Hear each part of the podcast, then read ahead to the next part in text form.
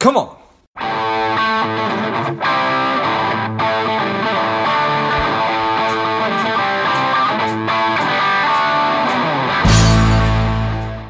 Hello, dear listener. Before we get into today's show, quick ask.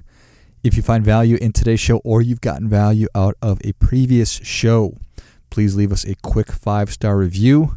Be super grateful. Thanks a lot. Welcome to Money Savage, a savage approach to personal finance. This is George Grombacher, and the time is right. Welcome today's guest, a strong and powerful Jeff Porter. Jeff, are you ready to do this? I'm ready, George. Happy to be here. Excellent. Let's let let's do this. Jeff is a CFP. He is a CFA. He's a principal and chief investment officer at Sullivan, Bruyette, Speros, and Blayney. Excited to have you on. Jeff, tell us a little bit about your personal life, some more about your work, and why you do what you do. Sure, I'll try to give you kind of a uh, quick summary of my journey and hit kind of the, the key points. Uh, born and raised in Northern Virginia, I have not spread my wings too uh, much. I went down to University of Virginia, just two hours south, uh, to study business there, and then came right back to start my career at Arthur Andersen uh, when that was still around. Um, but quickly pivoted to personal finance from there. Uh, started on the brokerage side of the business, uh, kind of establishing my own book of business as a financial advisor. Uh, didn't really like that. Uh, a little too salesy for me, a little too product driven. Um, so I moved over to where I am now, which is uh, Sullivan, Bruyette, Speros, and Blayney, uh, SBSB. Uh, we are a registered investment advisor, comprehensive wealth manager.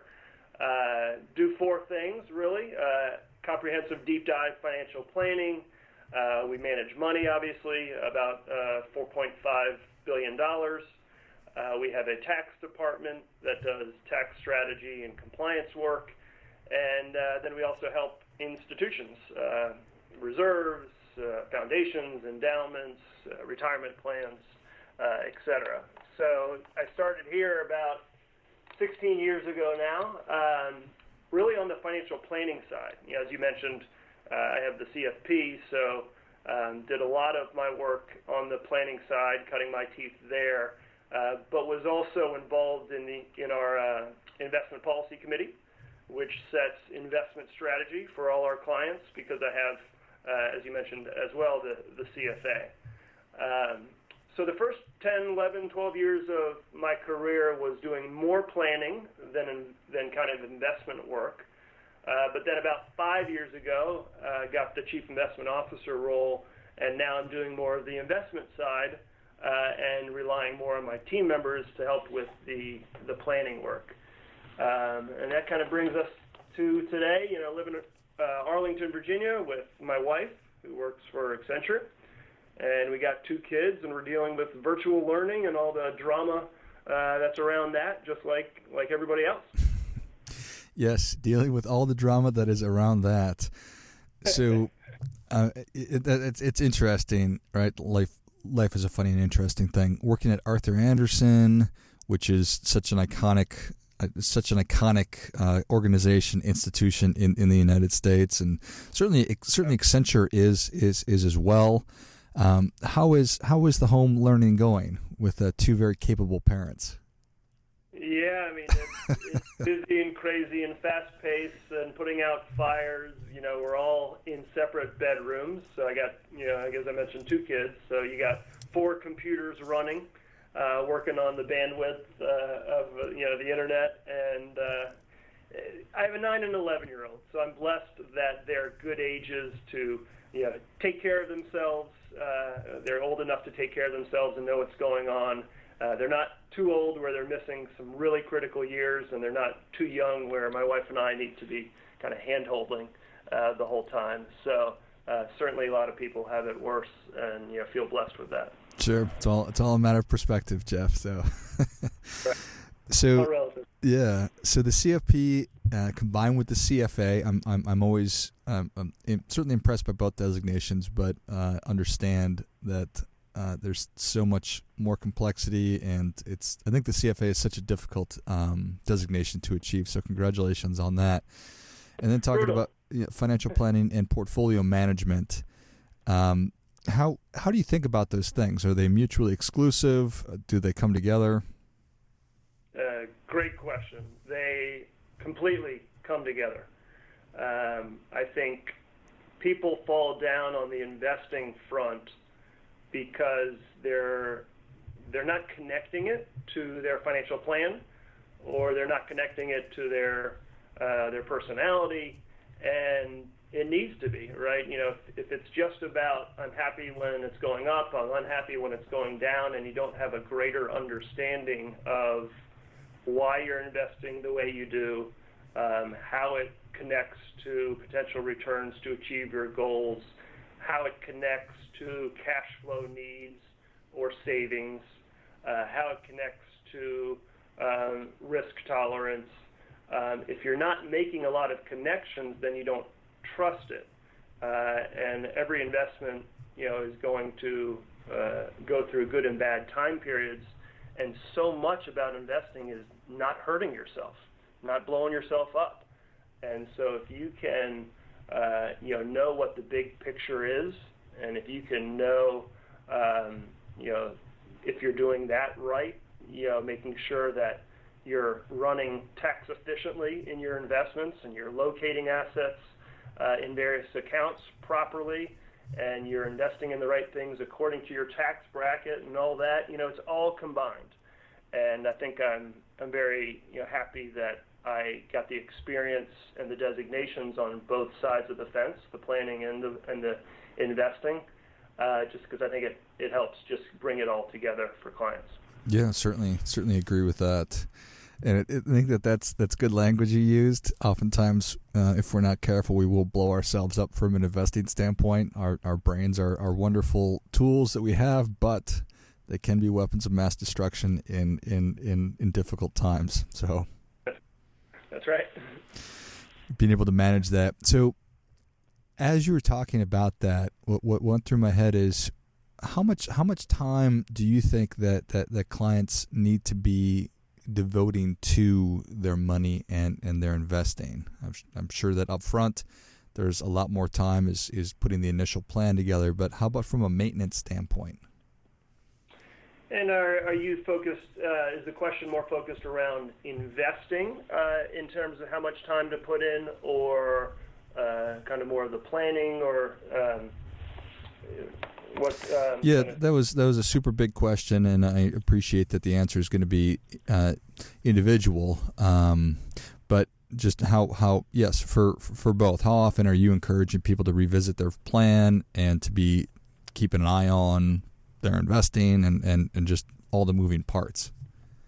Yeah. So, I mean, financial planning is pretty broad and comprehensive. You know, it involves organization, it involves, um, you know, updating your, your models and your projections, it involves uh, education planning, tax strategies, you know, keeping up with the state, you know, risk management of various insurance uh, areas. You know, if you're charitable, it involves that. You know, benefits. So the planning part, you know, is something that requires a lot of attention and due diligence, uh, just to make sure that you know everything is is clean and buttoned up.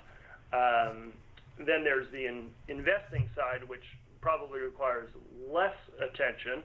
Um, more, you want to invest usually on a thematic basis over a multi-year period in terms of what your thoughts are, how the environment is over uh, the coming years, and then rebalance or make small tweaks or adjust, uh, especially if there's you know major changes to the market.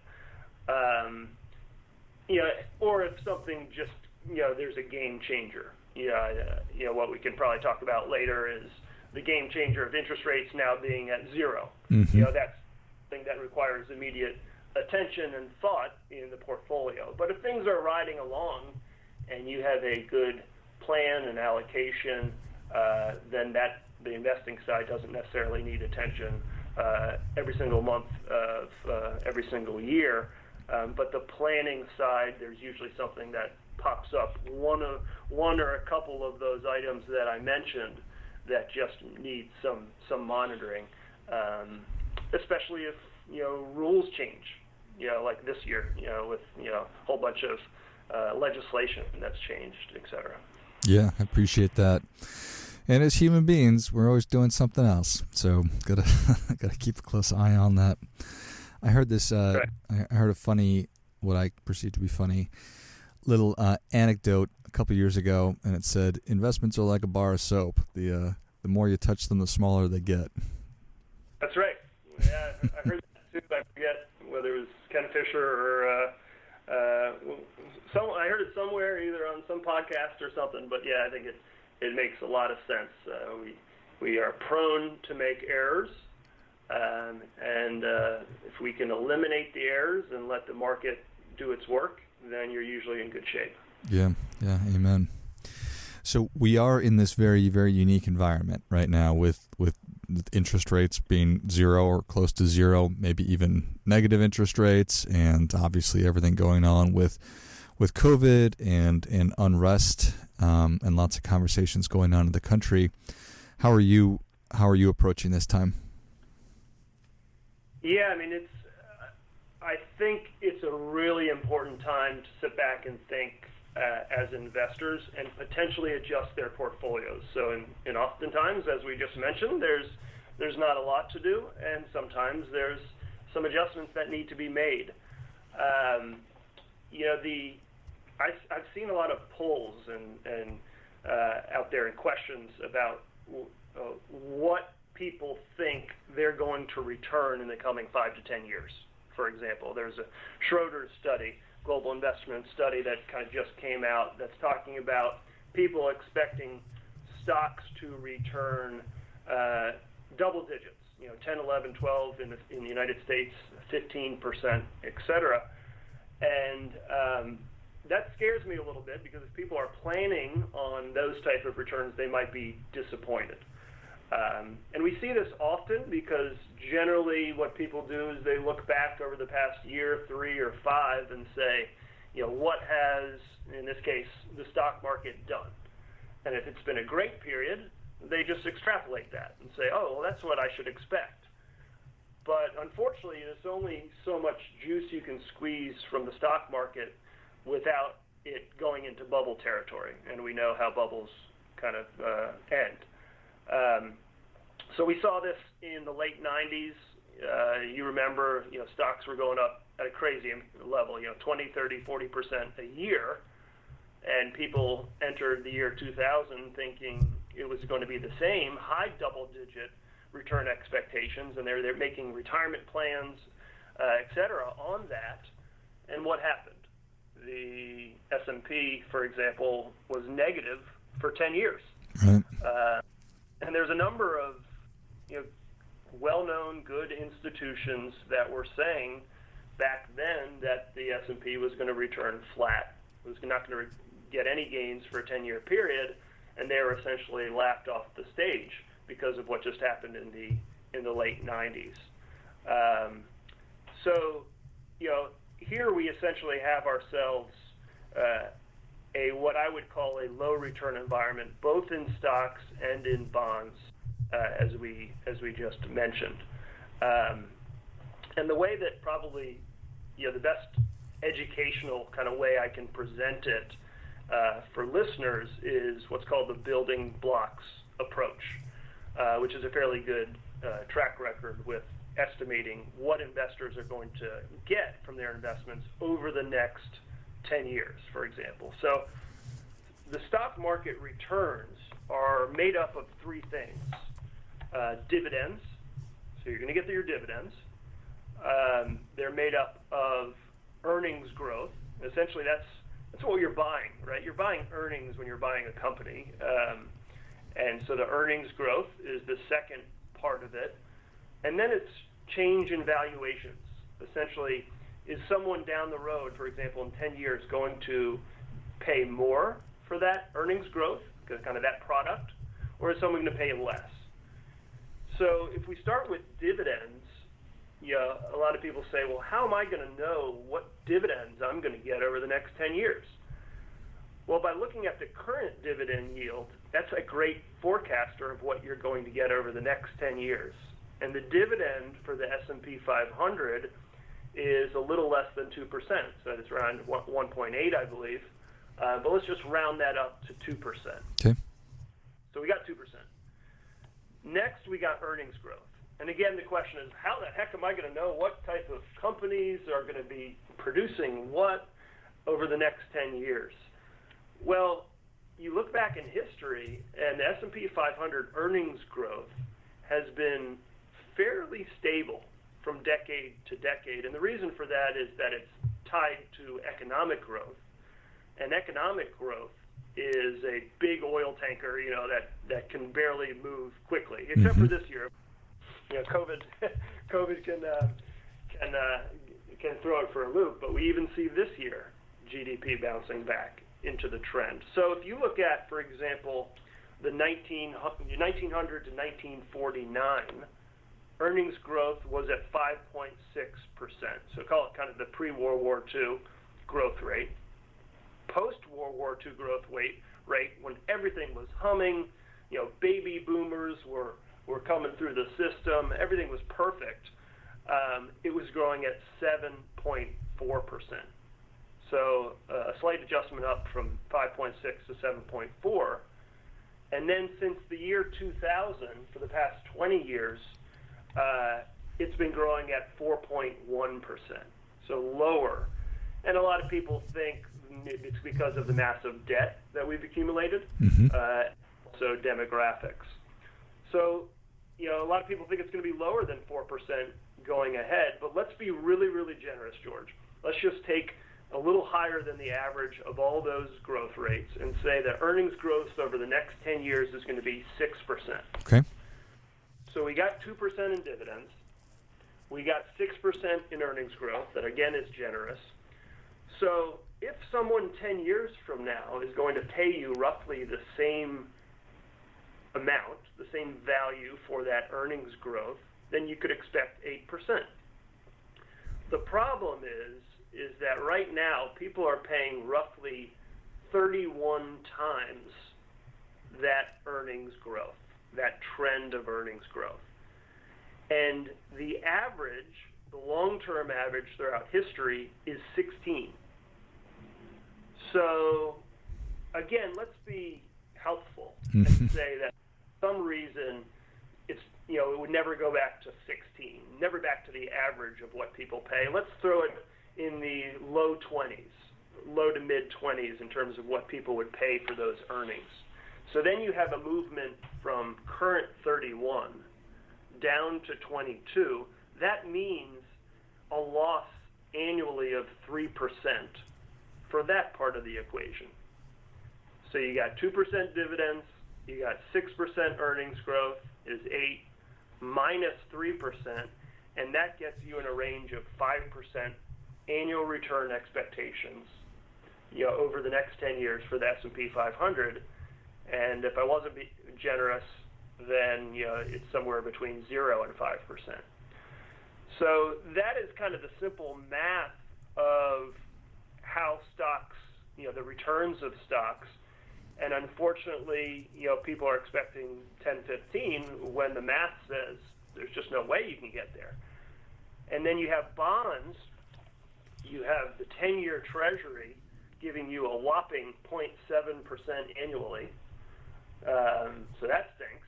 Right. Uh, and if you take on a little bit more risk and maybe go to corporate bonds or mortgage bonds, et cetera, let's call it bonds in the 1 to 3% return estimate for the next 10 years. So you have the classic 60% stock, 40% bonds, US centric estimated return of around 3 to 4% range over the next 10 years and that's troublesome for a lot of people uh, uh, because you know that's not even including inflation. Right. Uh, so you know that's that's what we call a low return environment. It's happened before, um, and so I'll pause there before talking about the potential solution. Um, but does, did all that kind of make sense in terms of kind of how I got there? Yeah, you know, I appreciate that. I appreciate breaking down all the individual elements, and it does. So, so, yeah. what do we do, Jeff? what do we do? that is the question. Um, that's the most important thing. So, if you were, let's take the stock side real quick, kind of the simple adjustments. Uh, if you were to do a similar formula or use some of the some other you know methods that have been very good at estimating long-term returns, the numbers look much better than that kind of three, four, five percent that may come from large company U.S. stocks. They look better for small company stocks. They look better for international developed stocks, and they look better for emerging market stocks and they look better for some of the beaten down, value oriented, kind of Warren Buffett type of stocks uh, as well in the marketplace. So making sure you're diversified outside just what has been working the best over the past couple years uh, is important in terms of upping that potential earnings for your stock portion of your portfolio.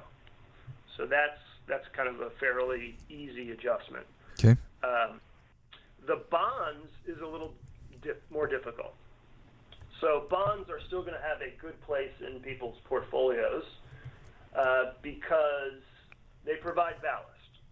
You know, after all, you know, when stocks are going down, that is usually a deflationary event for the economy. And that means interest rates would continue to go down, and in this environment, potentially even negative. And so that still helps from a diversification standpoint. Not as much as it used to when interest rates could go from 5% down to zero. You know, we're at such a low level now. But there's still some benefits there for ballast. Um, the issue and the decision making comes from there's a lot of people that don't like the volatility of stocks or they're older and they have a ton of money and they don't want to play the game. They want to you know, have a little bit more conservative growth. So let's say they have 60% or 50% or 70% in bonds. That's where you have such a big portion of your portfolio that may generate, you know, 1 2 3% annually, and that may, you know, not sit well. So we have a couple choices. One is if your financial plan works at a lower return environment, then you may not need to do anything. It may just be fine. You you keep you know where you are. You're happy with your volatility your portfolio, and you're achieving your goals. Um, if you're not able to achieve your goals, then another thing you could do is just accept more stock market risk. Uh, shave some off of bonds, put it into stocks. You know, even through the math that we went through on the United States, it's still better than bonds. Yeah. Um, and so that's one way to to do it. But we also know, as we talked about, you know, 10 minutes ago, people blow themselves up, and will generally blow, blow themselves up by being over their skis and risk. And so that may not be a solution, or it may only be a small part of the solution for many people.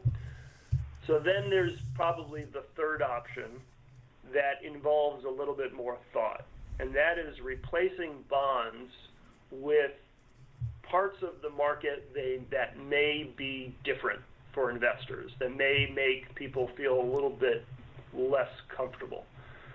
So, one kind of more somewhat normal uh, way of doing things would just be replacing some high quality bonds with some higher income vehicles uh, or strategies or funds that invest in preferred stocks or uh, a mixture of high yield bonds or you know global real estate or uh, option strategies that you know sell options to try to generate income. Trying to get in that income of the three, four, level that people are used to getting from bonds. Um, you know that would increase the risk a little bit, but not as much as a pure stock. You know, just adding to stocks. So that's one thing that people could do. If people want to keep a good portion of their uh, money in bonds, another thing to do you might want to do is is carve out a smaller portion of your portfolio and put it in hedge, uh, sorry, in inflation hedge vehicles, but powerful inflation hedge vehicles. Because if you're going to have a lot in bonds, what's your greatest risk?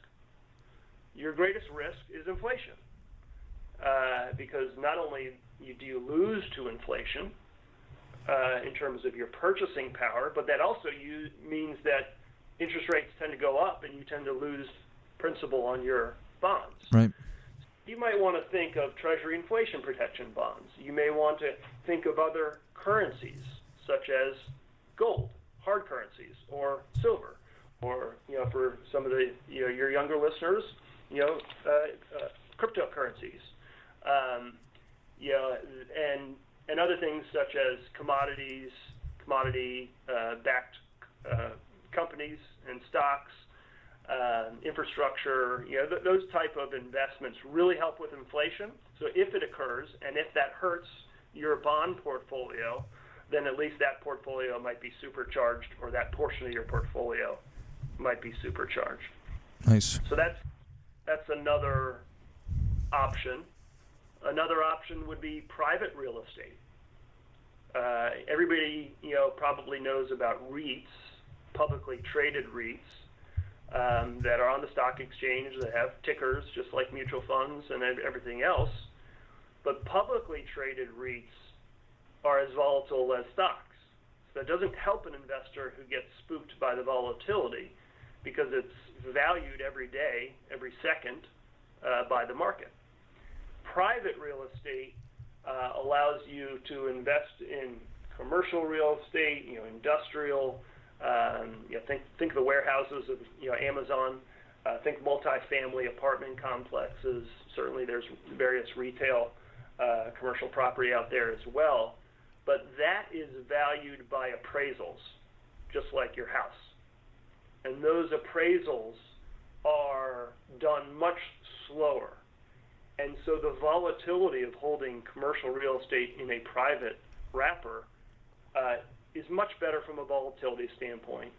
And you're also getting income right now of around 5 to 6% in many of those uh, types of funds because they're able to use this low interest rate environment to their favor, right? They're borrowing money at lower interest rates and they're charging rent to companies that are, you know, much higher. So they're able to get to that 5 to 6% type of income that uh, everybody used to get in the good old days of bonds. Right. Nice. I love it. Just quickly, the last the last yeah. uh, option is hedge strategies, hedge funds, which uh, uh, you know may be scary to a lot of people because they're black boxes, they're high fees, they may be tax inefficient. You know, so there's definitely cons to that but there's also some strategies out there that are able to get, you know, or have a goal of four, five, six type percent returns with bond-like volatility, and uh, you know that might be an option. So all those kind of things I kind of throw out um, because I think it's worth noodling on for a lot of investors. I love it. I appreciate that. Well, Jeff, thank you so much for coming on. Where can Savage Nation learn more about you? How can people engage with you? Yeah, so I'm sure you have show notes. So you, uh, we kind of kind of put your our uh, YouTube links and stuff like that on there. But probably the best place to start is just our website. Uh, it's www.sbsb as as in Sam Boy Sam Boy LLC.com. And uh, yeah, and then kind of the rest of the stuff can probably be in the show notes. Excellent. Well, Savage Nation, if you enjoyed this as much as I did, show Jeff your appreciation and share today's show with a friend who also appreciates good ideas. Go to sbsbllc.com. Check out all the great resources on the site, and I'll list all the social handles in so in, in, in the notes of the show as well. Thanks again, Jeff. George, it's been great. Uh, thanks for allowing me to nerd out here. Um, always talk about this stuff. I love it. And until next time, keep fighting the good fight because we are all in this together. Spending too much time on social? Is your daily screen time over two hours? Are you a little bit overweight? Not saving enough money? any or all of these are familiar, Strive could be for you. The Strive two week online boot camp will help you to detox your mind, body, and money getting you on your way to a happier, healthier, wealthier, and more confident life. Go to strivedetox.com, S T R I V E D E T O X dot com, and get your mind, body, and money right.